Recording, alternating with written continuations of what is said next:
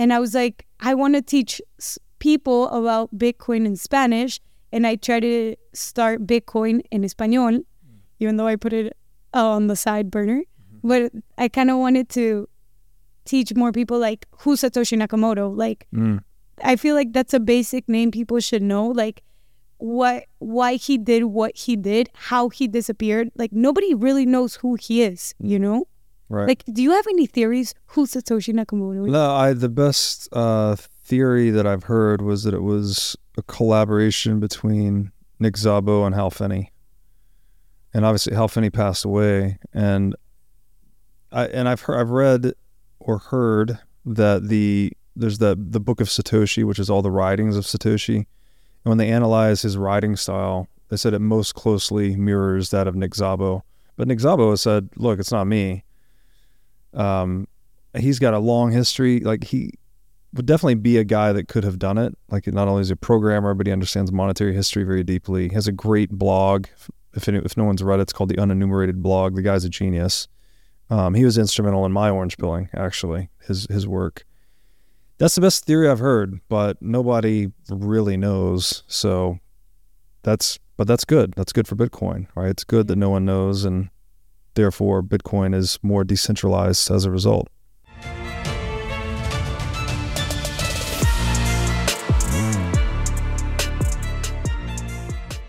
Hey, everybody, welcome to the What is Money Show. I am thrilled to have you here joining me on my mission to help shine light on the corruption of money. Now, if this is your first time listening to the What is Money Show, I strongly recommend that you go back to episodes one through nine first, which lays a lot of the groundwork for many of the concepts that we explore on the show. These first nine episodes are my series with Michael Saylor, and thousands of people have told me that this is the best podcast series they've ever heard, hands down, and that it was instrumental to their understanding of money and Bitcoin. So, if you're looking to start uh, a deep dive into the nature of money, I don't think there's any place better that you can start other than episode one of this show. Now, a little bit about this show and how it makes money. The What is Money show is 100% sponsor based. So, all of our revenues are derived from direct sponsorships. And I strive to be very selective about the sponsors that I work with, specifically only using sponsors that I use personally, and also choosing sponsors that have values which are well aligned to the values expressed on this show, such as freedom, education, self sovereignty, etc. So, what I'm going to do now is a few ad reads right at the top of the show, and then I'll do a few more ad reads in the middle. And I hope you'll take the time to listen to them, as again, these are hand selected sponsors, and I think you'll like what they have to offer. Today's podcast is brought to you by In Wolf's Clothing. Wolf is the first startup accelerator dedicated exclusively to the Bitcoin Lightning Network. Four times per year, Wolf brings teams from around the world to New York City to work with like minded entrepreneurs, pushing the boundaries of what's possible with Bitcoin and Lightning. The program is designed to help early stage companies achieve product market fit, develop their brand, secure early stage funding, and grow businesses that help fuel the global adoption of Bitcoin. So go to wolfnyc.com to learn more about the program or apply. Again, that's Wolf NYC, wolfnyc, W O L F N Y C.com. Isabella Santos, welcome to the What is Money show. Thank you for having me. Thank you for this amazing opportunity. Yeah, it's so nice to have you here. Um, I think we met, I don't know, a couple of years ago. It was either 21 or 22 Bitcoin conference. I think officially the 22. 22, yeah, yeah. And you were, I think you were working with Bitcoin Media at the time, doing some interviews or something like that. Yeah, doing like the street interviews and, you know, trying to get to, well, we, I think last year the main question was, how were you orange pilled? And I wanted to know because it's kind of curious. I feel like sometimes people get like, like, we see people in the industry and we forget where they started from. You know, mm-hmm. everybody has so much knowledge and everything that we forget their beginnings. So it's kind of cool to bring them back, even though not many people like the term orange pilled. Yeah. Oh, I love the term. Really? What's wrong with it? Some people say it sounds like when you ask someone, like, oh, like, did you just get fucked? they don't like that type of terminology. I think Rizzo told me that. He's like, oh. I don't like orange pilled. It sounds kind of bad. And I was, can we curse? Yeah, of Okay. I was like, Yeah, yeah. okay, I don't know that you didn't. I thought it was just a, a homage to the Matrix red pill or blue pill thing. And it was like the orange, orange pill. pill. That is very true. See, I didn't think That's what I thought it meant. I didn't think it was anything bad. me neither until he said that, and I was like, should I not say orange pill? Should I say how you got into Bitcoin? Hmm. You should say whatever you want. exactly. I like that. So maybe we could start there actually, because you mentioned you have a very interesting orange pilling Yes. um, that may or may not involve Mr. Alex Svetsky. the one and only Alex Svetsky. So it was back in 2021. I was working for this startup called Ecom Daily News. I don't even know if they're still running or functioning. And the Bitcoin conference came around. And obviously, if you're an e commerce company, you would have to be at the Bitcoin conference. Mm-hmm. So my boyfriend is like, you need to get into there. Go talk to like your boss and see if like he can buy you a ticket. And the ticket was like $400, $500 if you were media. And I went up to him and I was like, hey, like, we have to go there. Like, we're an e commerce company. We should cover this. And he was like, I'm not going to pay that. Figure out how to get in. And I was like, oh my gosh, how am I going to get in for free to the conference? Mm-hmm. So if you like, I work now for Bitcoin conference company. So like, please don't uh, get mad at me for this. And so what happened was I was like, how do I get in? I'm gonna everybody likes free coffee. So I went to Dunkin' Donuts and I got coffee for like tons of people. And I'm like, everybody's gonna be in line waiting to go inside. That'll be like my in. I'll offer the speakers like some free coffee mm-hmm. and I'll be able to interview them, you know, schedule an interview or whatever. So I plan out to sta do like my steak, my session, my free coffee session outside. And then I decide to message all the speakers through DM by Instagram and Twitter. I didn't know t- Bitcoiners were into Twitter. So I was like, no what? I'm going to try both because I kept getting blocked from Instagram. So I go all the list. It was like 150 speakers. And I'm like DMing them on Instagram and Twitter for like a full on day, like, hey, do you want some free coffee um, in exchange for an interview? Nobody answered, only like two people. And they would be like, no, or just leave me on seen until Svetsky goes, I don't like coffee. Darn. Uh, do you like cupcakes? He's like, I don't like sugar. And I'm like, oh my gosh, could I just have an interview or something, you know, like to talk about the about Bitcoin and like what it's doing in the e-commerce. And he was like, no, but there's a meetup happening at this place in Brickell. You can come. And I was like, okay, perfect. I'll be there, you know, like mm-hmm. to talk to them or whatever. He's like, you need to download the, um, uh, what's it called? Telegram and talk to everybody through there because nobody uses WhatsApp. Nobody uses iMessage. Mind you, I'm like a newbie. So I'm like, what is all this information? Like, okay, I'm like doing as he says. I go to the meetup. It was supposed to be like at six. And I'm sitting there and I see this couple that was also there for the meetup. Mm-hmm. And I start talking to them and they start talking to me about Bitcoin, how it's like such a like cool community. Like it's not just you invest your money and you're and you leave. They start talking about how it's more like a movement, you mm-hmm. know, rather than just a form of my obviously like it's a form of money. Like ideally it'll be like the perfect money. But the thing was that I didn't realize how big it was. Mm-hmm. Coming from the outside, like I didn't think it was that big. Like I had heard of it like in 2016, but I didn't have no money to invest.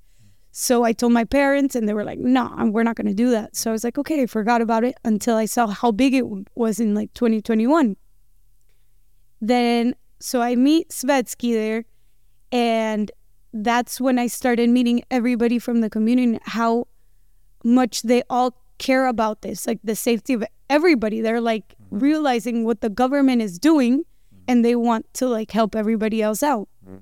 And that was the day before the conference. The next day was a conference. And he was like, you know what?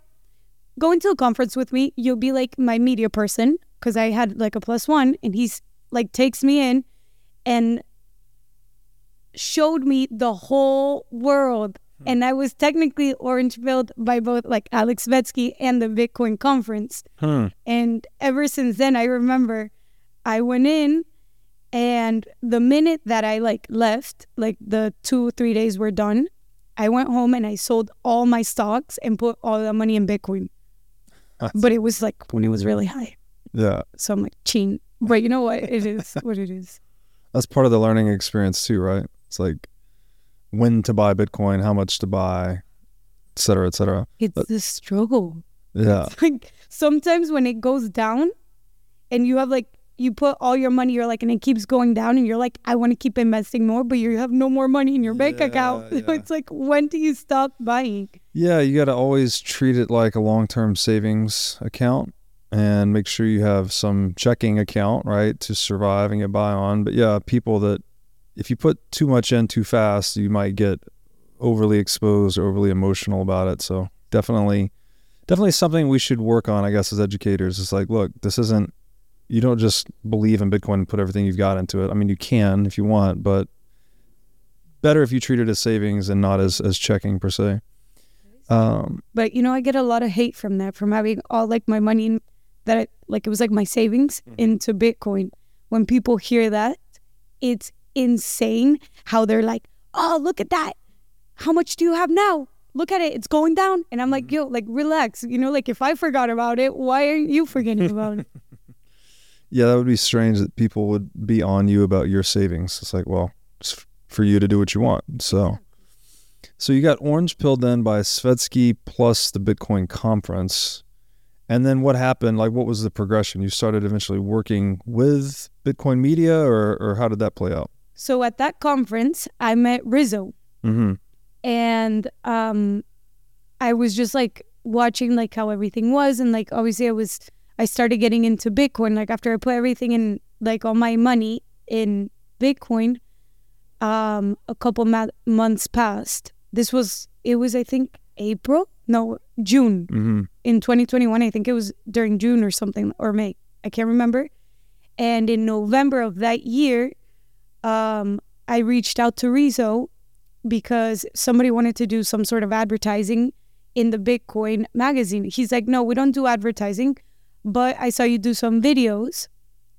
Um would you like to have an interview for the youtube um segment that we just opened? It was with alex mcshane. Mm-hmm. um, and Alex interviewed me, and I had been doing like street interviews, but about seeing how Americans don't know general knowledge. Mm-hmm. Not Americans, like people in the United States. I would interview people randomly on the street, and I remembered when I first joined, like I it was 2021, I had no idea what anything about Bitcoin was.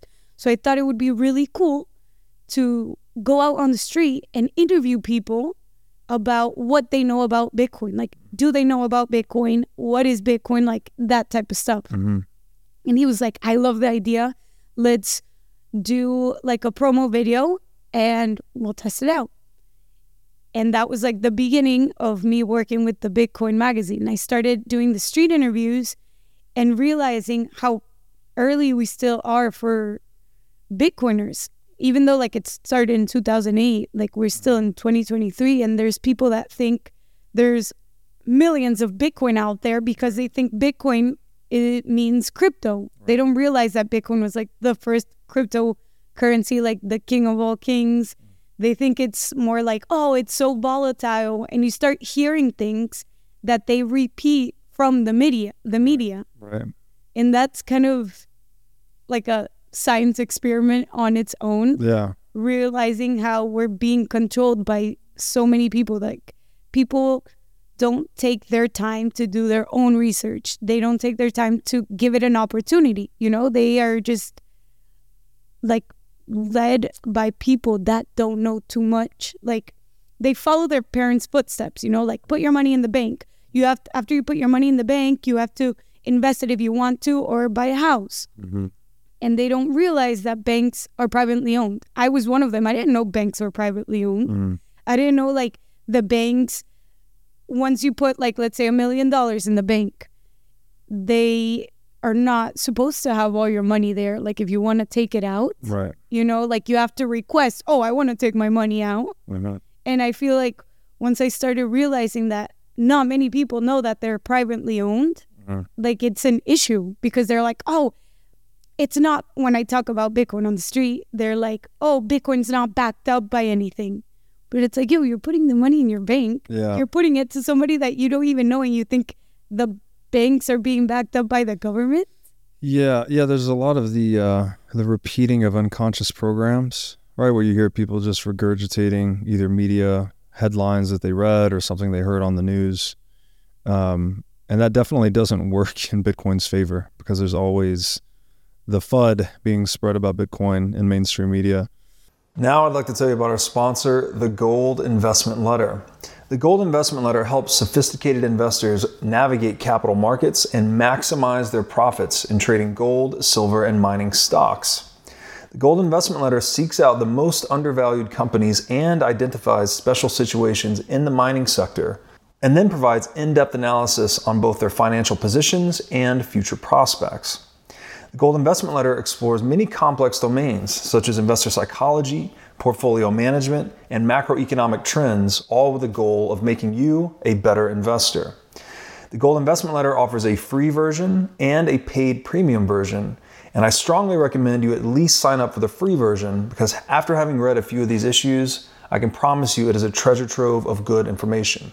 You can sign up for the free newsletter today at goldinvestmentletter.com. Now, I'd like to tell you about our sponsor, iCoin Technology. iCoin has just released a sleek new hardware wallet. Looks like a mini iPhone a little touchscreen and camera on it. Uh, the device has no Wi Fi, no cellular connection, no GPS. It's a strictly physically cold hardware wallet.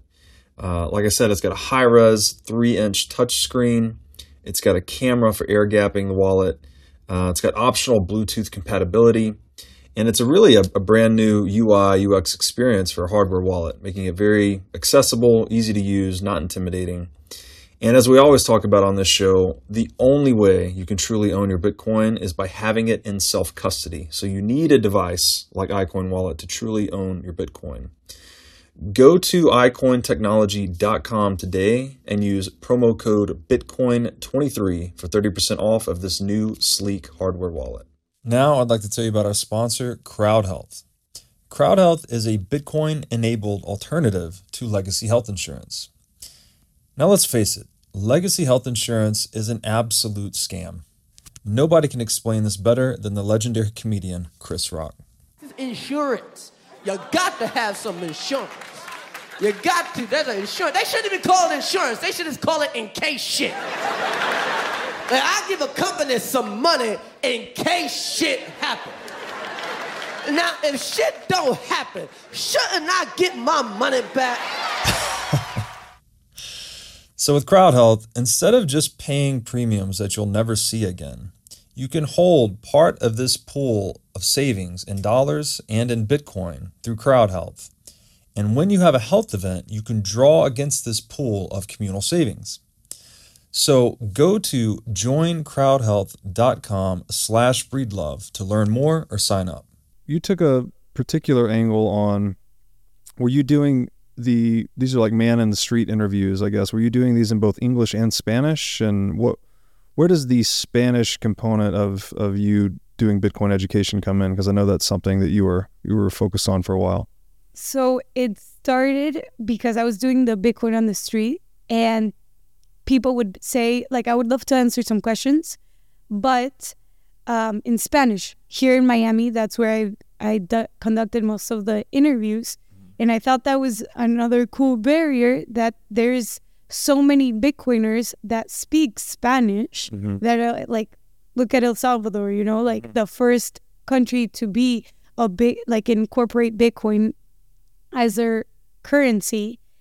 And then I was like, why aren't there that many like educational systems? Obviously, like there are. I'm not trying to like throw any hate to the ones that there, but when I look at it, I see more English based. Mm-hmm.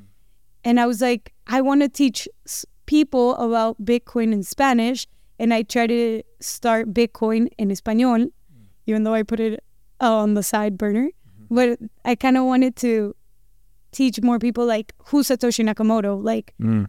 I feel like that's a basic name people should know. Like what why he did what he did, how he disappeared. Like nobody really knows who he is, you know? Right. Like, do you have any theories who Satoshi Nakamoto is? No, I the best uh, theory that I've heard was that it was a collaboration between Nick Szabo and Hal Finney. And obviously Hal Finney passed away and I and I've heard, I've read or heard that the there's the the book of Satoshi, which is all the writings of Satoshi. And when they analyze his writing style, they said it most closely mirrors that of Nick Szabo. But Nick Szabo has said, "Look, it's not me." Um, he's got a long history. Like he would definitely be a guy that could have done it. Like not only is he a programmer, but he understands monetary history very deeply. He has a great blog. If any, if no one's read it, it's called the Unenumerated Blog. The guy's a genius. Um, he was instrumental in my orange pilling. Actually, his his work. That's the best theory I've heard, but nobody really knows. So that's but that's good. That's good for Bitcoin, right? It's good that no one knows, and therefore Bitcoin is more decentralized as a result. I think that's kind of cool. I do think, you know, like the theory, like the more the merrier. Like I feel like to come up with something so perfect in a way, like one person couldn't come up with it. Yeah. You know, like I feel like it had to be like a collaboration. And I like the idea that they just like disappeared, like went off the grid. Yeah. and just like because I feel like sometimes when you see who the creator was, like right now with Adidas, mm-hmm. like when people start realizing that one of the creator, his name is A- Adolf or Adolf, he was a Nazi. No hate to Adidas or anything, but once you realize the past of somebody else, like we're all humans, mm-hmm. you kind of start looking at the brand differently. You Right. start looking, I'm not comparing like Adidas to Bitcoin, but it's like once you see the Sure. beliefs of somebody, obviously it influences Yeah. the way that you treat that kind of thing. Yeah, no, it's a great point. If you can attach an personal or an individual's identity to a project or to a company or to a brand, anything that that individual does, like, of course, they're going to mess up. They're human. That's all going to tarnish the brand or tarnish the business. So Satoshi disappearing, it's like the most, probably one of the greatest gifts he could have given to Bitcoin. Um, not only if if he had messed up, but he also could have been targeted by the state, you know, denigrated, whatever. Um, so his disappearance, I think, really kind of cements the mythology of Bitcoin, the creation myth, which is this immaculate. I call it an inception instead of a conception. It's not like it's not like Christ born in a manger, but it's this project born out of nowhere from no one. Um, that's so transformational to the world. So it's really interesting. But I think it was like, I don't think it was like just born out of nowhere. I think it was more like a project that started to perfect itself, you know, throughout the years. Like it was a common issue that has been happening, like, and peop some people were aware of it. Mm-hmm. So it was like more of like a solution to the problem that they try to do back That's right. in the day and like has more of like evolved into No, that, that's a great point. So yeah, the cypherpunks where he released that he released Bitcoin into the cypherpunk mailing list. They had been trying to solve this, you know, separate money from state for a long time. They had like 25 years of projects that had they had tried and failed. Um, so it did not come out of nowhere in that sense. Like it was this, it was the latest attempt in this long series of efforts. But it came out of, I guess, what I meant by come out of nowhere is that who's Satoshi, right? This guy just dropped this thing in the middle of a chat room and boom, you know, it's a half a trillion dollar asset today. So it's kind of it's a very remarkable creation story, and I think that bodes well for for Bitcoin overall. Um, okay, you so you used to work. You had a TV career. Yes You worked in I think entertainment. You said in But you- Spanish. in Spanish. Okay, uh, maybe you could just tell us a little bit about your career, and then you said recently you've made a transition inspired by Robert Kiyosaki. Yes. So the thing is, um, I had this dream when I was little to become a TV host, and life gets in the way, whatever. So I go into college studying architecture, and you know what? I was like, I always wanted to be a TV host. Why am I not going to pursue that? So I like mentally prepared myself to become a TV host, and I accomplished it. I've been work. I was working in TV for like two years, in the entertainment realm, and it got up to a point where everything, I was doing the same thing every single day. And one, I wasn't contributing too much because I was just talking about famous people. I would literally stock up what pe- famous people were doing, like Bad Bunny, Kendall Jenner, and watch them take their trips. And I would just talk about that. And I was mm. like, okay, this is like very superficial. And during the Bitcoin conference in 2021, I interviewed Robert Kiyosaki and I interviewed him and I had him read his book.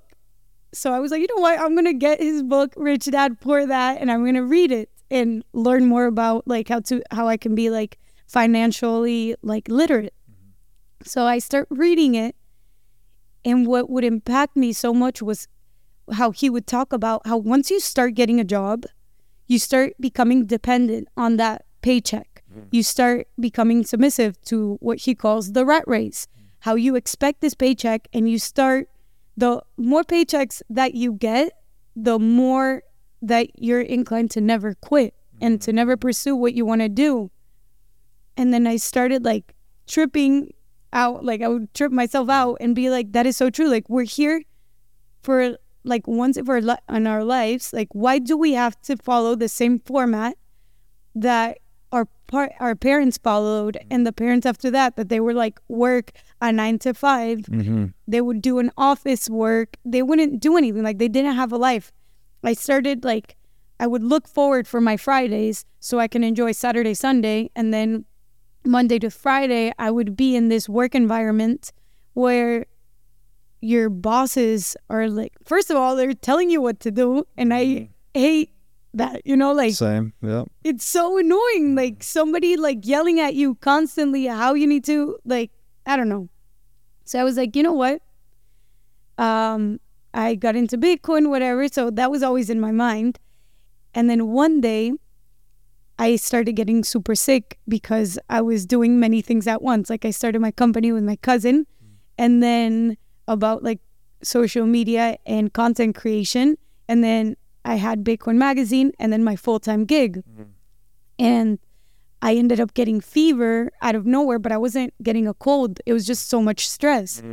And the job that was paying me the least, which was my nine to five, which I was getting like $16 an hour, was making me sick. And I was like, you know what? I prayed a little bit. I had a dream that I quit. So I woke up and you know what? I quit, you know, like Good for you. and I quit and it's the best thing that's ever happened to me. Like the amount of things that you can do in a day while you're stuck in your nine to five. I was like, thank you, Robert Kiyosaki.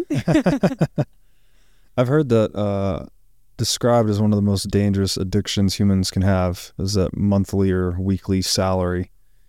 And um, yeah, you it's a it's obviously a much riskier path to go out and try to do it on your own and be entrepreneurial. But I think for most people, once you taste that freedom, like there's there's no going back. Um, I've often joked too. I mean, that's a large reason why I do this. Uh, I don't. I joke that I'm unemployable, but it's kind of true because I just don't.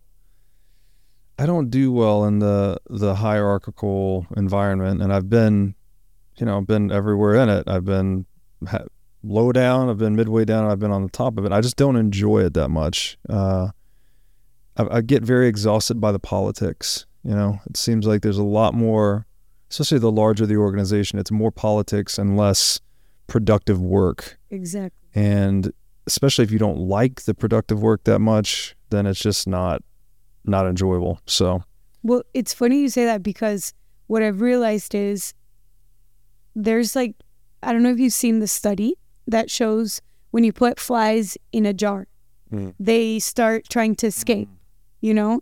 And then you leave them on long enough, like three hours, then they stop trying to escape. You take out the jar and they're literally going in circles in the same jar. right, And that's what schools do. They condition us to listen to somebody. They condition us not to think outside the box. right, You know, they like suppress our creativity. Like when we're in drawing class, they're like, the apple has to be red. I'm like, we know the apple is red or green, but Yeah. if we want to paint it purple, like who are we killing? Right. You know? right. Yeah, I feel like it also goes down like you know i feel like more nowadays it's like a doctor a doctor just gives you like a medicine they don't go to the root of the problem they just put like a little band-aid on it mm. and that is seems like with schools you know like they want to train us to follow somebody else and listen to other people and not think outside the box because they want to blind us to what's really happening Mm. Yeah, yeah. Treating this. There's an old saying that says, "For every thousand hacking at the leaves, there's but one strike at the root," and to just try and treat the symptoms of a thing rather than like really getting to the bottom of it. I think we do that a lot as humans, right? We'd rather just put a band-aid on it or try to forget about it or or white knuckle through whatever the thing is rather than like really stopping and considering what what's causing the pain. Um, so yeah, that, that's that's interesting stuff. I um, I think with the entrepreneurship thing too seems to be a Bitcoiner induced thing. Like most people that get into Bitcoin, one of the first things they want to do is quit their fiat job. It's like, how can I get out of my fiat job? How can I work in Bitcoin? And often that takes people down very unique entrepreneurial paths. Um, people somehow something about interacting with Bitcoin makes you want to take the time and discover what you're actually interested in and decide what contribution you want to make to the world, right? How because ultimately it's our work that we spend most of our lives doing. So if you can find meaningful work, like something that you actually enjoy doing, and then something that creates real value in the world and make money doing it, like that's that that's the the what's the Venn diagram with the ikigai at the middle? It's like the thing you're good at, the thing the world needs, the thing you can make money at. And in the middle is that Japanese term ikigai. It's amazing. And I think for some reason Bitcoin seems to inspire people to pursue their ikigai. because it's a thing i feel like people tell us that we can't have everything you can't have the job that gets you the money and gives you time to be with your family who said that Right. you know it's like stuff that i feel like it's been engraved to us like you need to follow this set of rules you know put your money into social security you know what is social security i don't think people are gonna live Bankrupt. to see that you know Yeah. uh, I don't know. It's crazy. Like, I feel like ever since, I don't know, I just think everything's so corrupt and people are so blinded by it because they keep putting shiny things. So people are not worried about like what's going on. I don't know if you read the book 1984 by I, you know, I've never read it, but I'm familiar with it. Yeah. Oh, Orwell. And I think that's also one of the. So I read that in school when I was like in high school. And it always stuck through me about Big Brother's always watching you mm-hmm. and how they want to keep the world at war because when they be- make believe the civilians that they're at war, they work for less and they don't ask too many questions. Mm-hmm, mm-hmm. And they also start making people more stupid mm. by eliminating words from the dictionary every year like because they can't make the more like the instead of trying to educate more they try to put the smart people down the not like the smart people the people that are more like that they're born with a capacity Right. for like more of an intellectual knowledge mm-hmm. they try to suppress them to be at the same level Yeah. and i think that's something that's going on around Yeah, this is like the whole quality of outcome thing where you try to create equal outcomes for people, but that it ignores the natural diversity of skills and experiences and you know biological features, all these things that we have. We're all different. Mm-hmm. And so if you don't embrace our differences in a free market and you try to create equal outcomes, it's we talk about this a lot on the show. I think the only equal outcome humans can have is in the grave, right? Like we're all going to die one day. That's about the only equal outcome that we have. So if you try to create that equal outcome, well, what happens? You get Soviet Russia and hundreds of millions of people dead. Surprise, surprise. And I can't believe we're flirting with those ideas again. You know, this diversity, equity, inclusion, wokeism. It, it's just the same Marxist stuff, but rebranded.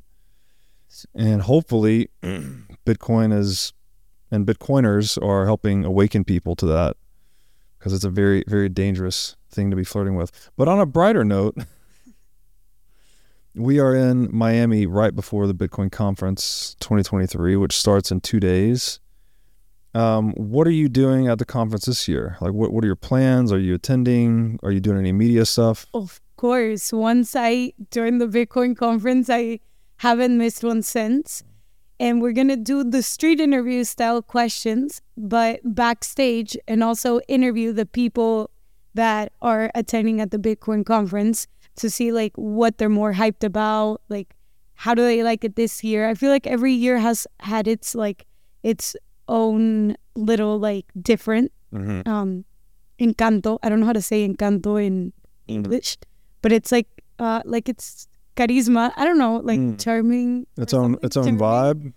Like yeah, its own vibe, like cool vibe. Yeah. Every year has been different, but it's in in its own way. And this year we're actually like my main goal is to try to interview the president. Well, not the president, the guy that's running for president, Kennedy. Oh, RFK. Yeah. Yeah. So I'm like, that's my main goal. So please help me interview him. Help me too. I would like to interview RFK as well. Like, we can literally get we, we, we can flank him from two sides. exactly. He'll have nowhere to run. It'll be like that Spider Man. Like, So funny. Are you doing? You mentioned um, some TikTok live streams you started doing. Are you going to be Yeah. doing that at the conference too? yes, we're gonna have the TikTok live stream. Um, it's an all girls live stream. I know Bitcoin is an industry that's mostly for the guys. Like it's more male dominant, and we realized that was like we noticed not many women have their own space because it's not like they're afraid to talk, but I've seen some of the comments when we're doing the live stream, like girls don't know anything about Bitcoin or girls lo- like all this stuff. So we were like, let's do it in TikTok. Everybody does it in Twitter. Why don't we do our own little platform? So um, Sophie from Simply Bitcoin and Andrea from Bitcoin Magazine and I decided to do the TikTok lives where we choose like a topic and we just give our personal opinion. Huh. And this time we're gonna try to do one, the three of us live because Andrea lives in LA and Sophie lives here in Miami, but we try to do it like mm. so it looks the same. So we do it virtually. So this year, hopefully, it's in person and live, and also where you can see what's happening in the Bitcoin conference if you don't have a ticket That's cool. How where can people find that that live stream? in TikTok. So they download the app and they can either follow Bitcoin Magazine or at the real Bitcoin Magazine and at Simply Bitcoin. I don't know their handle. And then it pops up like a little like Twitter, Like a live stream. like a live stream, Yeah. puts like the little circle in red, Yeah. says live, and then you click it and watch. Oh, cool. well, it sounds like kind of a unique media format. So I hope that takes off. We need more.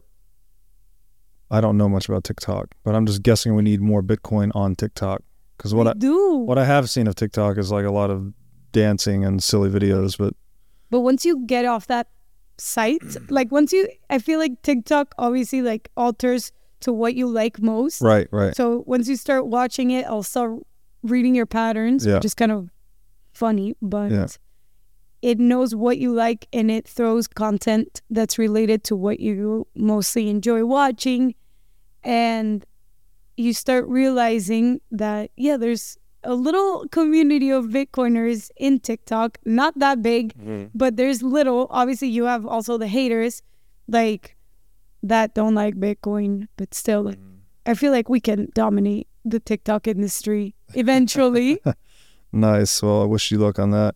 Now I'd like to tell you about our sponsor, Wasabi Wallet. With Wasabi Wallet, you can receive, send, and store Bitcoin privately. In Wasabi Wallet, your transaction history and wallet balance are completely hidden. Wasabi Wallet is easy to use, all of its privacy features are built in by default, and it works with any amount of Bitcoin. Wasabi users can make CoinJoin transactions together with BTC Pay server users or Trezor Suite users. For BTC Pay server users, they can make payments directly inside of a CoinJoin, and for Trezor Suite users, you can make CoinJoins directly on a hardware wallet. These features result in the fee savings and security improvements for both sets of users. So go to wasabiwallet.io today to download the state of the art Bitcoin privacy wallet. Now I'd like to tell you about our sponsor, Casa. Casa makes it simple to buy and secure your Bitcoin without wondering whether you're doing it right. Specifically, Casa provides a multi key custody solution, which is by far the most secure way to custody your Bitcoin. Now, when I talk about Bitcoin being theft proof money or inviolable private property, a multi key custody model is exactly what I am talking about. Using multiple keys lets you maintain full control of your Bitcoin while also giving you redundancy in case you lose one of the keys. It's also the best way to secure your Bitcoin for inheritance planning purposes. So go to keys.casa, that's C A S A, today to sign up and use discount code BREEDLOVE. Um, you mentioned you've done started doing some Bitcoin art too. What kind of Bitcoin art are you doing, and where are you taking that project? So that project started um, last year. Um, I was like, you know what? Why don't I make a Bitcoin, you know, painting? I like to draw cartoons. Mm-hmm. So I did Mr. Scrooge, but instead of having money, um, I did him holding a Bitcoin. And then I started getting like trying to incorporate more like Bitcoin stuff and I started burning like dollars and everything and putting it around, you know, like to symbolize how if Mr. Scrooge is into Bitcoin, everybody should be into Bitcoin. Mm-hmm. And then I started doing like more like 3D. I have to show you show it to you. I don't know if I can get up and grab my phone. Yeah. Uh, or no. later. Yeah, let's just describe. But you were describing it well earlier too. The yeah, the 3D. So yeah. I had done 3D art before, where I have the painting and I do like with cigarettes, cigars, and it smokes with you. Mm. So the painting can smoke when you're having your cigar with your friends. You light it up and it lights up with you, so you don't have to smoke alone ever. And then I started incorporating it with Bitcoin as well. And this year I'm creating Mr. Scrooge, but as Satoshi Nakamoto. Because mm. since we since we don't know who he is, I was like, that'd be funny. Interesting. so you're actually lighting the cigar on the painting, like the cigar protrudes from the painting, and you light the thing. Yeah. Wow. But it's like a big. It's not like an actual cigar. It's like I create the cigar. Yeah. And then like I put it in the painting Sometimes it holds it, sometimes it smokes it. Ah, that's super cool. And what other kind of art? This you're gonna keep doing that kind of style? Well, I like the 3D art because I was like, everybody like has their own style that I don't know. I feel like especially nowadays everything is overused and everything mm-hmm. like everybody does mostly the same thing. So I was like, what is different? You know, like what can I do hmm. that people would be like, what? This is weird. Obviously, I'm not saying my art is perfect. Like, it's far from perfect, but it's different. So you look at it and you're like, what? That's funky, you yeah. know? Because I feel like everybody tries to make art perfect. Right. And once you're painting, it'll never be perfect. So I feel like, you know what? Might as well, you know, light it up, take it chill. yeah. that sounds cool. I've never seen anything like that. I'd love to see it sometime. Um, Okay, cool. One last question. I'll let you get out of here. What are you when you are now trying to orange pill people? Someone that has now been orange pilled. Do you have like a short elevator pitch for Bitcoin, or how? What is the most general? If you're just approaching the man on the street or whoever it is, and you want to take them from zero to knowledge of Bitcoin, how do you approach that? That is actually I don't know if I've orange pilled someone. Mm. I would lie to you if I told you that I have. I wish I have. But the thing is, um, the people that I hang out and I talk to mostly about, they read the news and they think it's so volatile. Like that's the one word that comes. And my method I don't. I know you said to do an elevator pitch, but I can't do. No, no. I'm just asking. Pitch. If you don't have one, that's fine. No, I tend to do it like slowly. I feel like mostly like the frog experiment. You know, mm-hmm. when you mm-hmm. put in a frog in hot water, it jumps. Mm-hmm. But if you slowly start turning the water hot, mm-hmm. it's gonna stay there. Yeah. So I try to do that. Like I try to teach them slowly, like make it seem like they found the answer rather than me giving it to them Mm. because I've noticed a lot of people in the Bitcoin industry, they're very passionate about it. So when they someone's passionate about it, they have so many feelings towards it. Mhm. And some people just are like, yo, what are Polarizing, yeah. yeah, so you're like, I don't even know what you're talking about. I don't even know what the feds do, you know?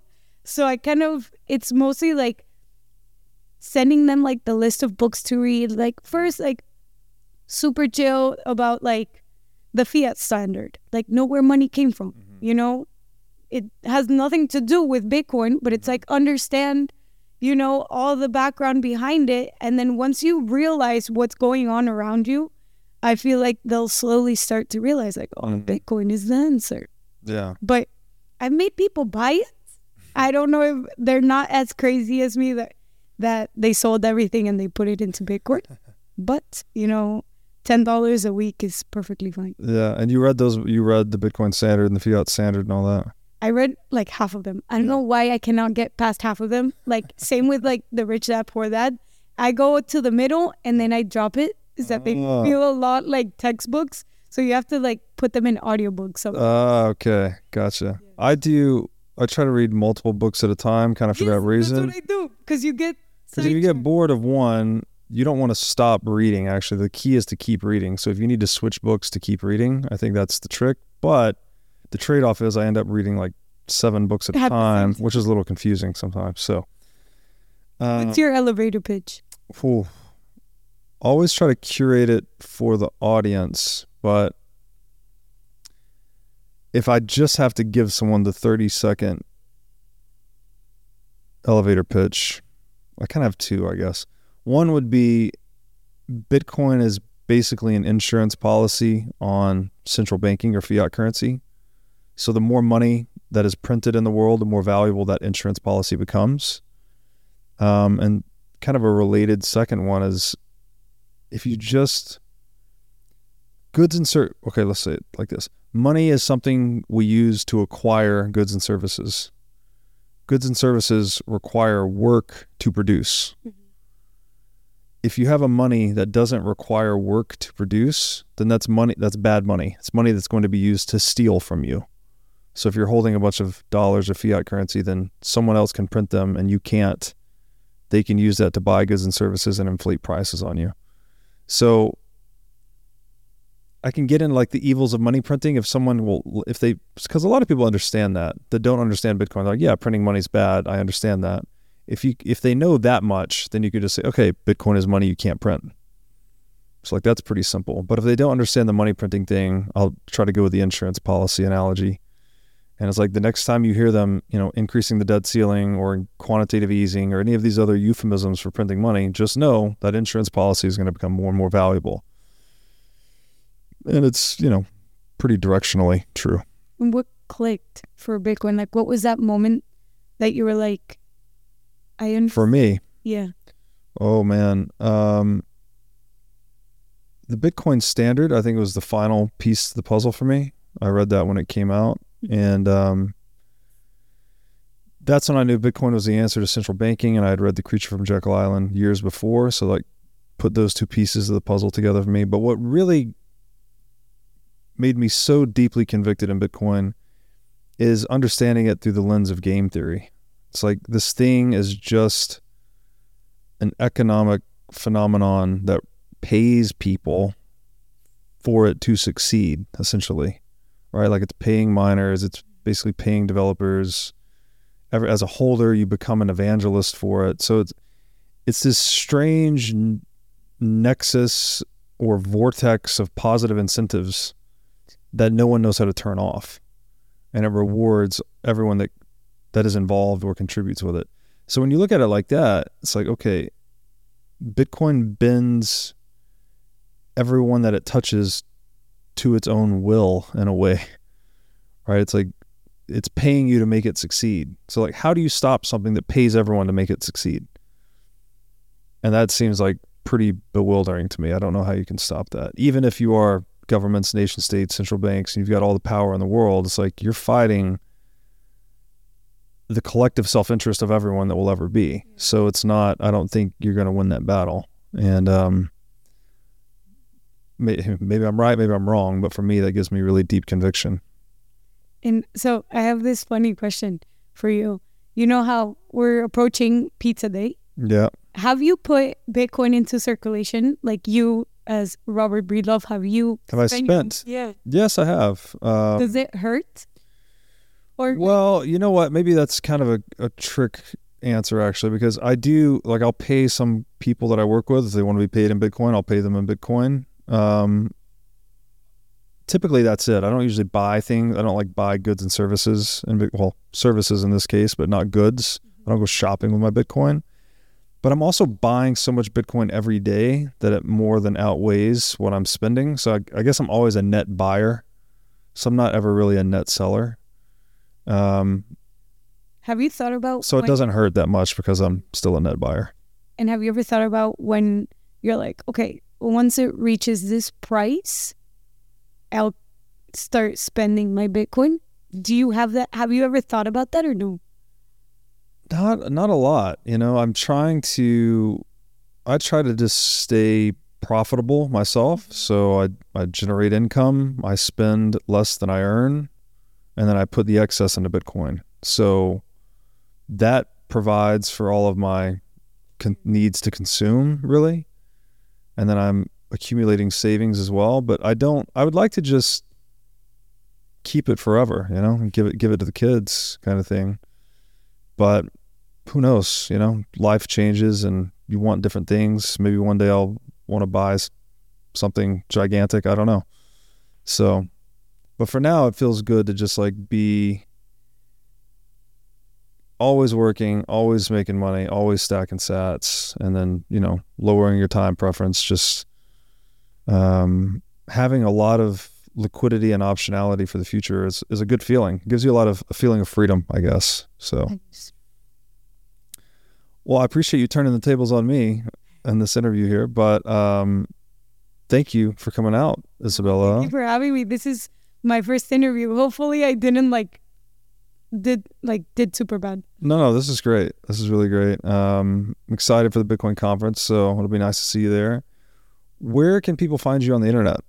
in the internet, um, Instagram or Twitter or both. Whatever you like.